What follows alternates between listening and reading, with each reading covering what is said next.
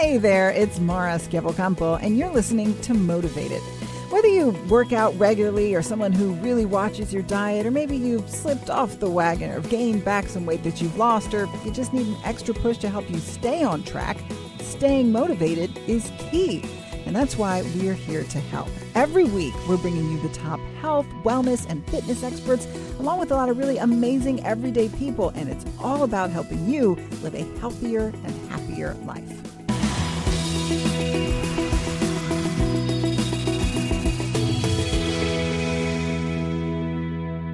All right, so we're here this afternoon with the wonderful one and only Miss Jessamyn Stanley. You are a body positive advocate. You are a yoga teacher extraordinaire. You are an Instagram sensation.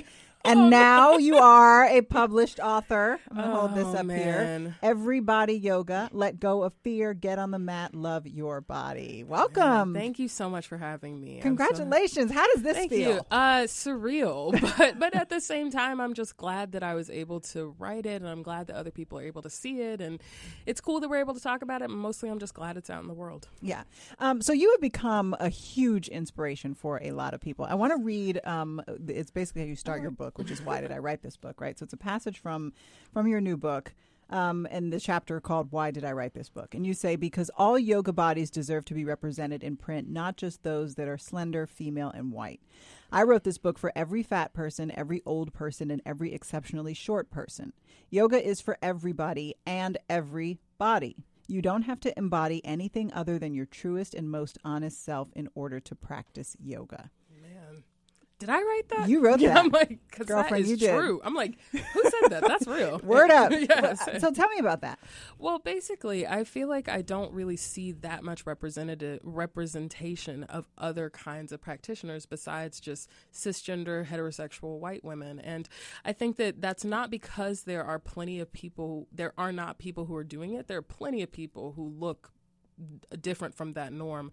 But because the image is so slanted toward like making money and making money off of white women who buy things it just means that there are all these people who don't see themselves represented. And i think regardless of what companies are going to do or any kind of branding i think it's important that we see more representation of different bodies and that we talk about the fact that yoga doesn't really have anything to do with a shape or a color or an amount of money that you can do it without any tools that you can do it without standing up that it's really just about connecting with your breath. And that message is so simple and it just gets totally lost in this sea of you know handstands and the perfect leggings and mat. And i just wanted to give a different perspective and really show how it is for everyone. I mean, you're you're right about kind of the overwhelming imagery that we see associated with yoga, and I have had a very similar response to yoga um, that you described having had initially, which was I just didn't feel like it was for me. Oh, yeah. Because I'm not tall and thin and blonde and bendy. My hair doesn't do like a cute top knot because I have Mm-mm. a weave, so I can only wear it like in one yes. with a part in one place, right? oh,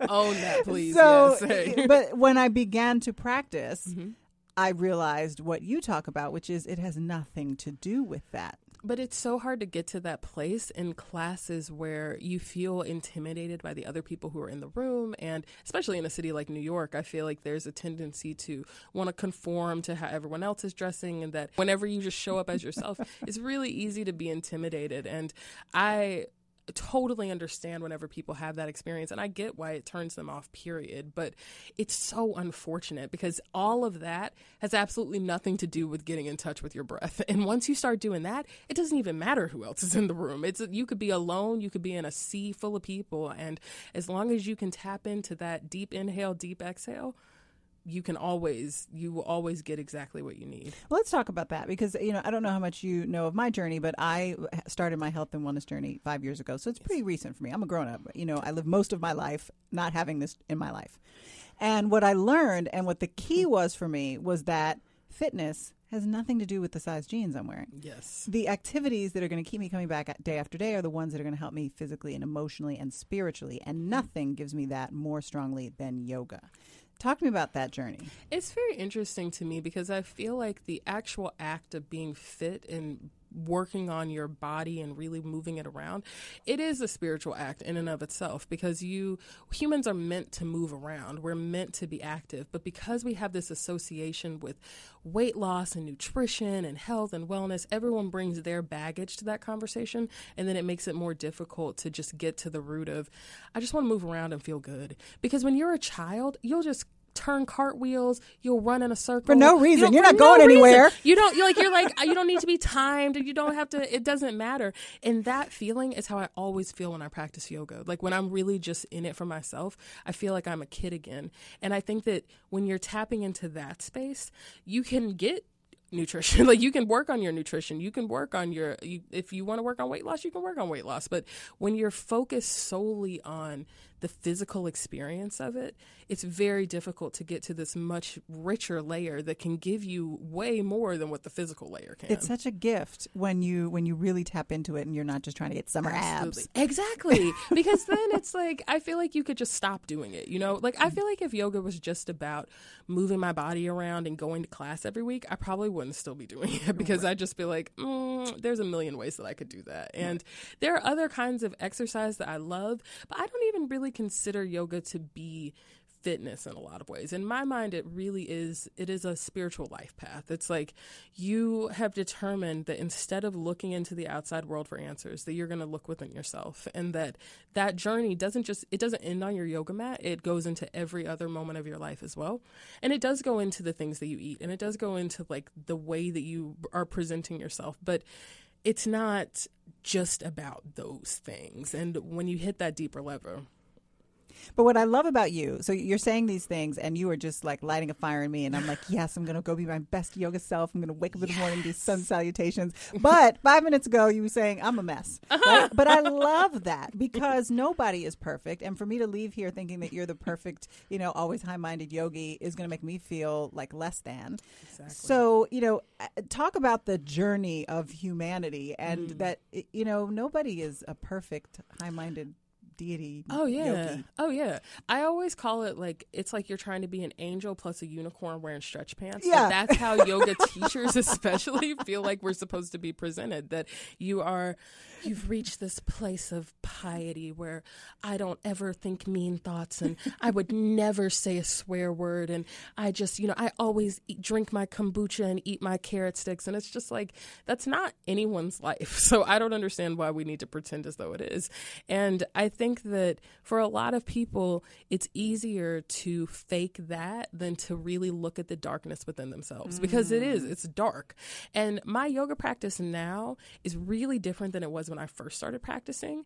And it's a lot darker and it's really just a lot of me crying on my mm. yoga mat. Mm. It's crying and working on the asana and then crying some but more. Explain that to someone who doesn't know yoga, who's interested in it, who may want to try it. What leaves you sobbing on the mat? It's coming to these moments and it's it's the same moment but deepened but when i first started practicing i would try to do the asana and I would just be, it wouldn't happen at all. I would like bend my knees a little bit and then immediately fall over. And I would get so mad at myself. And I would just be like, why can't I do this? The yoga must not be for me. It's the teacher. It's, I start blaming all these different things. And then after I've let myself have a temper tantrum, which is what's happening, I would be like, okay, so are you good? Are you done? So, how are you really feeling right now? And I'm like, I'm sad. I'm sad. And then it's like, okay, so why are you sad? And I'm like, because I'm, and there's a million different things that you can fit into that. But once you get to that place, that's when you're crying because it's like you start to tap into issues that you didn't even realize were problems. And one experience, I talk about this in the book, is the last story that I tell. Um, feeling emotional even thinking about it. Um, when I was in my yoga teacher training, I did a partner yoga exercise with someone who's a lot smaller than I am. And um, I think of her as like my little yoga angel. Her name's Katie. She's so cute and like pint size, but she's so much smaller than I am. And the exercise that we were doing meant that we were leaning our body weight onto one another. And I would lean my weight onto her and then I would immediately apologize because as a larger body person, I've been taught that like I need to be apologetic for my size. And then also just, I always feel compelled to apologize. So it's basically me the whole time saying, I'm sorry, I'm sorry, I'm sorry. And eventually she stopped me and she was like, You know, you don't have to apologize for everything, right? And I was like, I laughed because laughing is my defense mechanism. I laughed and I was like, oh, I'm sorry. I guess I'm just apologizing for existing this is the first time I've ever said this out loud or even consciously thought it. But it was during this process where, like, we're practicing all the time. I'm building this fire within myself. It's called tapas in yoga. It's the fire that burns away the parts of you that don't need to be there. And so I'm very emotionally vulnerable. And I also want to point out that everyone was in an emotional state during this time, so it wasn't abnormal. But I said that I don't I'm apologizing for existing. And she kind of cocked her eyebrow at me and kept going. And I was just stuck in my tracks. I was like, Are you kidding me? You're apologizing for existing? You don't think you deserve to exist? And that's something that I would blame on so many other things in this life. Like, I blame it on my job. I blame it on my partner. I blame it on my family. Like, all of these reasons why I'm upset. But if at your core you think you don't deserve to exist, where else is that coming into play? And I just started crying and I cried for the rest of the practice. I cried through mm. Shavasana. I cried in my car. Like I could not stop. And it wasn't crying like, I'm sad, it's crying like I need to release this. Mm-hmm. And then once you start to release, not, and this isn't me saying I still apologize for everything. I still am working through this, but to just acknowledge it and to see that is so deep. And that to me is the reason to practice mm-hmm. because even though it's ugly and it's dark and it's not fun, it is so worthwhile because you can actually get to the root of what's going on inside of you. Yeah, pushing it down is not effective. no, not at all. And we all push down so much. Yeah, yeah, but it comes back in some way. I feel like Always. it's like water. You know, you can't if if water is diverted, it still goes somewhere. It's going to go somewhere. Yeah. Mm-hmm. So let's talk about somebody who is new to yoga because it can totally. feel and, and your book addresses this a lot. How do I get started? It can feel so overwhelming. You follow oh, people yeah. on Instagram and they're posing these amazing they're posting these amazing poses, which is fantastic. But then you're like, how do I get like, to yeah, this? I can't you... be on the tippy top of my head. What exactly. do you suggest for beginners? Really, just starting with the most basic things, like even just congratulating yourself for rolling out the mat. Really making sure that you're not like obsessing over practicing the same amount every single day. That's these are just the ways that you're going to stop. How, how often do you practice? I practice every day, but it's something that it has evolved over time. When I first started practicing, I was really paranoid that I was going to quit. And so I was like, because I've always had that personality where like I'll do something for a while and then stop. And I was like, I don't want to stop. So I got to make sure that I practice for like an hour every day. And then that evolved into practicing for two hours every day. And then once you get into taking Instagram photos, it looks like you just take one photo, you're taking like 50 to 60 photos to get that. So then I'd be practicing for like four hours a day. And this is on top of having two jobs. At the, at the time, I had two jobs. And now my practice has evolved to where I am. It's that I'm constantly traveling, I'm constantly teaching. There's there's no way to practice in the way that I used to, but because I'm not obsessive about it, I'm not um I don't try I try not to demean myself, then I am always just making it what it needs to be. So maybe it's 30 minutes here, maybe it's 45 minutes here. I like to practice for at least 30 minutes, but that's me. Some people especially if you have children, if you have other people that you take care of, if you have, you just need to make it work for where you are. And you can't hold it to the standards of someone else. Like, you can't look at a person on Instagram who's like 25, no family, no job. Some of these people, like, you don't actually have to go anywhere. And they're practicing for hours a day. And that's why their practice looks so physically uh, impressive. And I think that the physical aspects of it are so unimportant that really all that matters is that you're getting in touch with your breath so that even if it's only five minutes of breathing that is still yoga. And you should still congratulate yourself for that. Because even if you just congratulate yourself for rolling out the mat and you say okay so my second step is just going to be to sit on the mat. And then like maybe you have the book and you've read some of the seen some of the poses and you're like okay so i could do child's pose today. That's going to be my pose and then you get through child's pose and you're like, mm, maybe I'll do cat cow pose too. You know, just work through that. And then before you know it, you're practicing yoga for 15, 20 minutes. But if you congratulate yourself for those little things and don't make it, don't turn it into something that you don't want to do. Don't turn it into a burden. I think of practicing yoga in the same way that I think of brushing my teeth or taking care of my hair. I wouldn't forget to do those things, and they adapt. The amount of time that I spend on them changes with every day. But it's not like, I have to do it for this amount because this, this, who wants to do that? No one wants to feel pressure like that. So, of course, a, a lot of people wanting to get to yo- get into yoga as a fitness activity mm-hmm. because they want to lose weight. Mm-hmm. How do you answer that question? Is is yoga the path to weight loss? I have always felt kind of strange about this because I do think that certain types of yoga can be beneficial with weight loss. Now, which particularly styles of hot yoga, and particularly like in my experience, Bikram yoga is a good example of this.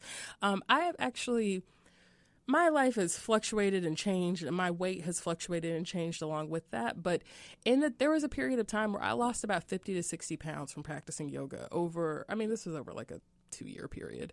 And it's the kind of thing that is not going to be, um, it's not going to be steady. It's not going to be like, you know, like if you're really trying to lose weight, you should focus on nutrition and focus on working that with a fitness plan that makes sense for you. But fitness is not solely the answer to weight loss. And like even people who are really into weight loss or nutrition will say that. Oh, and oh, yeah. I just feel like the most important thing is to make the practice adapted to your life. And if you get really into it, there will probably be major physical changes to your body. I wouldn't really be that obsessed about weight though, because I think that the major changes are inflection of your body, and then that means that your body is going to look different.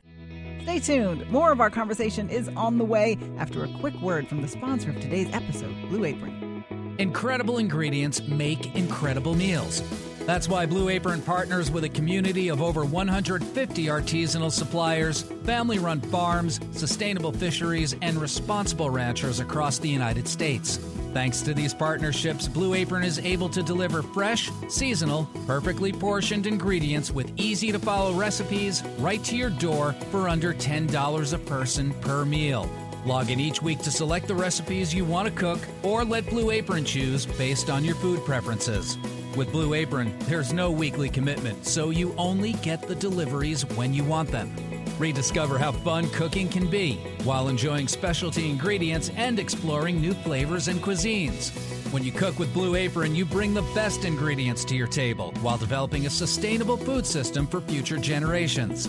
Join the growing community of Blue Apron home chefs today and get your first three Blue Apron meals free, plus free shipping at blueapron.com slash motivated.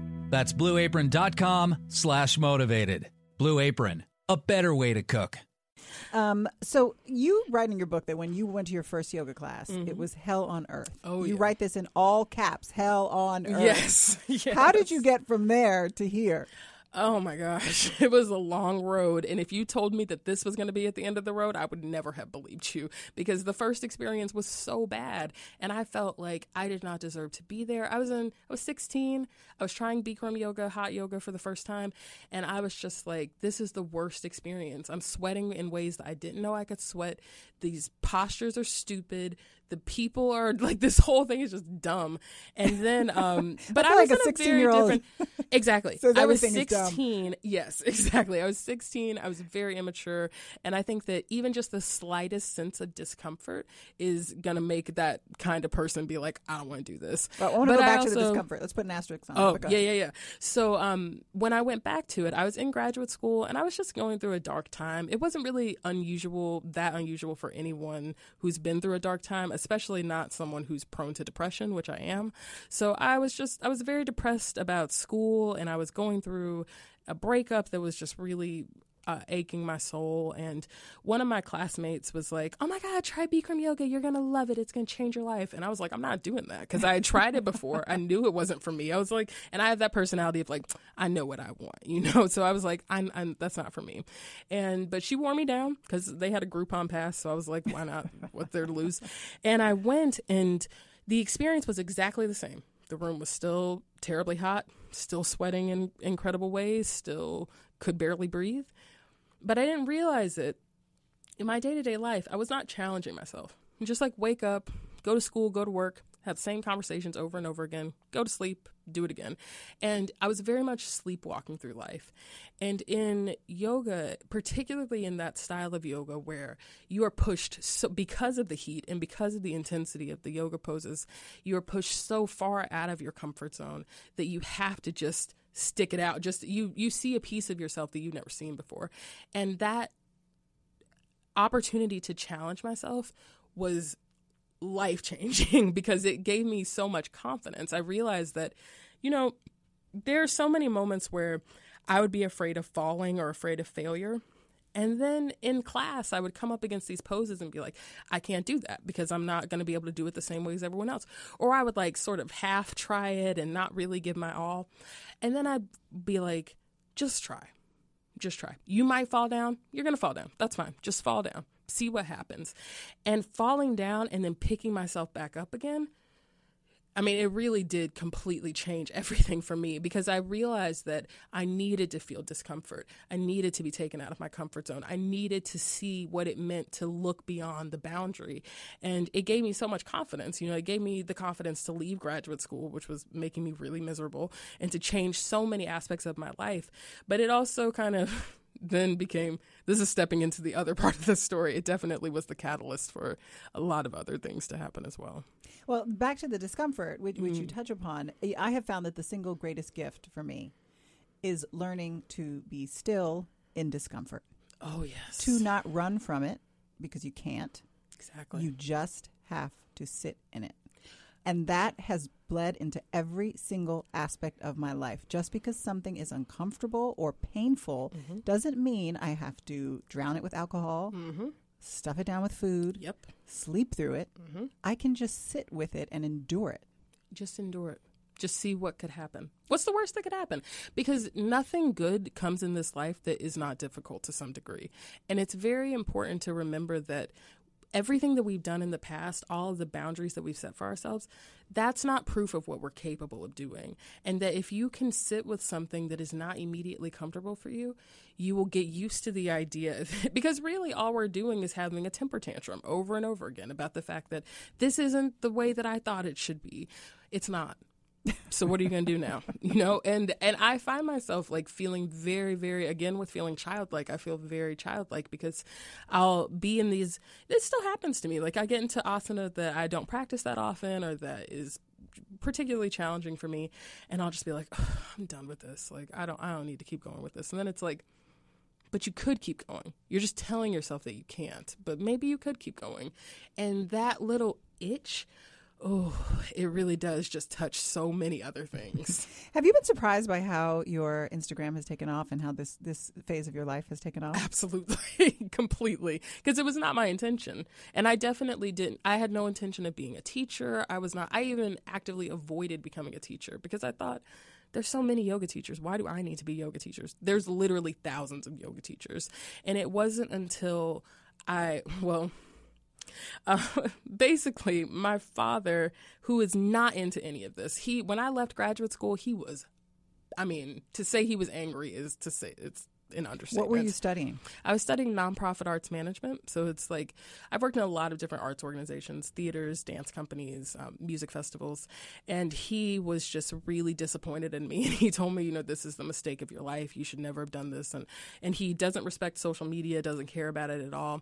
And he certainly didn't respect yoga at all. And um, I was talking to him about because by this point I'd had some press notoriety from my social media accounts, and he was like, um, you know, your mom told me that, you know, you were in people. What's going on with this? And I was like, well, you He know, respects people. Yeah, he does. Like if it's print media or if it's like when I was on Good Morning America, he cared about Well, that. thank you. know? you. We Yeah. appreciate that. Yeah, but like other things, no. So um, he's like, well, your mom told me about this. What's going on? And I was like, I don't know, you know. And he's like, well, are you going to become a teacher? What? Where are you going with this? And I was like, well, I don't have the money to do it. And he was like, well, how much is it? And I was like, it's three thousand dollars. And he was like well, if we could figure out a way to get you $3,000, would you do it? And I was like, if this dude is saying that I should do it, I have got to make this happen. And the process of learning to teach people and learning to look within myself has been so much more than I ever expected, but it absolutely was not my goal. And I think that it's really important to just kind of let your life happen as much as you can because you don't, you can't orchestrate it. You can't, you never know what's coming. Now, the home practice is something that is tricky for a lot of people because yeah. you may want to, but maybe you don't think you have the right space. You don't have a dedicated space. You got little rugrats running around disturbing you, or even animals, um, and you don't know what to do? What sequences do you do on what given day and what time of day? Absolutely. What? How do you start a home practice? Well, I started my home practice from not. Ha- I couldn't afford to practice in studios. When I left grad school, I didn't have any money. I was just kind of floating, and um, I would just practice the poses that I felt comfortable with in the beginning, which was literally like eight to ten poses, and even if I hadn't had that, I mean, it would be enough to just be practicing, like, you know, Tadasana, mountain pose, um, or just upward salute, bring your arms up, or, or even just learning to breathe properly. That I think is a great way to just start the practice. But the way to really cement it is with online classes. And I know that a lot of people are apprehensive about online classes. I was really apprehensive in the beginning because I've tried plenty of exercise videos and never had any success. And so even though I had heard people talk about online classes, I was like, that's not going to work for me because you know I know myself, so I'm like that's not going to work for me. But I found an online studio that worked for me. If you um, find online classes that work for you, then that's kind of the best way to go. I think it's also really important to just try a bunch of them and try different styles of yoga. But if you're just starting out at home, it's really helpful to have just someone saying the things that you should do because otherwise you won't push yourself out of your boundary range. And I think that um, there's just a lot of benefit to feeling like you're in a class, but you don't have to physically have a teacher there with you. Because one of the problems with practicing in a class is that we are so distracted by the other people who are in the room that even if the teacher is awesome, even if you are just feeling yourself and it can still be ruined by the other people who are in the room. So the home is a really safe space to to build the practice. It's definitely not easy, but you can do it anywhere. Like I started practicing at home in a very small apartment that I was sharing with my ex-girlfriend and our two animals and we had no space and I was literally just rolling out the mat in the one corner of the room where we could make space. And I think that if you don't obsess over it and you don't say like I have to have everything perfect, then you'll realize that what you have is perfect. I see people all the time on Instagram with their kids literally crawling on top of them while Yeah, they're practicing. As they do. They Exactly. it's time for a joyride. They like jump on your back during crow. Exactly. You're going to kill mommy. Right. but then I also see people who are like, their kids are inspired by them and then their kids are practicing yoga. My daughter does yoga. st- See, She exactly. loves it. I found it was so cute. She had placed her Barbies in two yoga poses. And I thought, wow, look at look at how differently she's growing up and getting this Can you these imagine? lessons so young. It's and that she sees she sees Ashley Graham on magazine covers and Yeah. she puts her dolls in yoga poses. What does that person turn into? yeah, oh my it's gosh. great. The possibilities are, are really exciting. Children of the future. Yeah, I, I want to talk to you about kind of a, the circus tricks, if you oh, will. Oh, yeah. You know, the headstands, the handstands, the head over your neck. Um, or the head over your neck. Sorry, that's we all do that No, every day. Yeah, the yeah, yeah. leg over your your neck. Um, those things look really cool. Mm, Uh, is should you be striving to do them only if you have a good spiritual reason? Is it just part of an evolving practice? I think it is just part of an evolving practice. And I think that the more that you practice, especially the more that you learn about downward facing dog, high plank pose, like poses that come up all the time, you'll want to know more about what comes after them. So, a natural progression after a high plank pose is Bakasana, a crow pose, which is an arm balance, a fairly intense arm balance. And it's the sort of thing where you get to that place not because you're obsessing over practicing the pose, but because you want to see where else your body can go, where else your mind can go. Because the only reason to practice these postures is to take your bu- is to take your mind and your body into a new place, to to start to look into a new piece of yourself. So each asana, especially the ones that are more advanced, feels like an opportunity to learn something more about myself. I think that the problem is when you put it on the internet as like look at what a yoga practice looks like. This is what it has to be. And it's like it's really it doesn't have to be this way. The same the same amount of work is going into really working on your triangle pose as is going into really working on your handstand.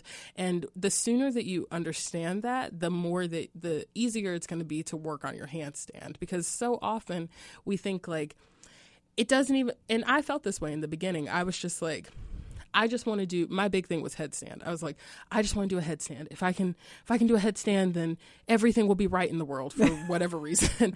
and um, I remember trying it for the first time without really knowing anything about what I was going to do, and I was like, what is happening? this is awful because you don't know enough. And there's no reason that you should even be trying to do that. You need to be working on your plank pose. You need to be working on your downward facing dog. And I think that when you see the pro when you see it as a journey with essentially no end, I feel like every time I get into these postures that I've been practicing for years, Warrior 2 being a great example, it's like the first time. It's like and then the more that you learn about it, the more that you fall in love with it. So that you're constant there's always something new to learn. It's just this really deep and beautiful process. And when you're in that process, you're not thinking about doing this like big pose at the end.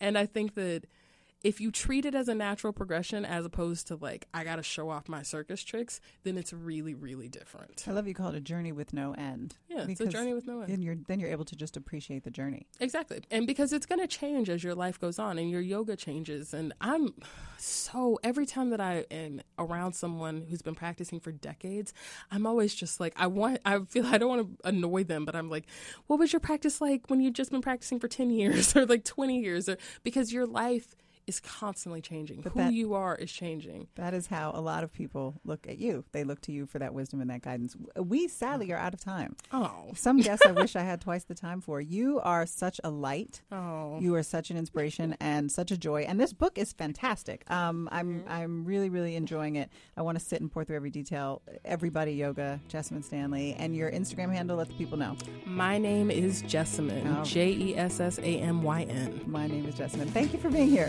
Thank you so much for having me. Staying motivated is a 24 7 job. Let's keep this conversation going. Send us your questions by using the hashtag motivated or tweet me at MaraCamp. Help spread the motivation by taking a moment to give us a quick review. Just click the link in the description of this episode. New episodes post Monday mornings, and don't forget, you can watch this interview anytime at abcnews.com. Motivated is a production of ABC News. Thanks for listening. I'm Mara Schiavocampo. Big thanks to the sponsor of today's episode, Blue Apron.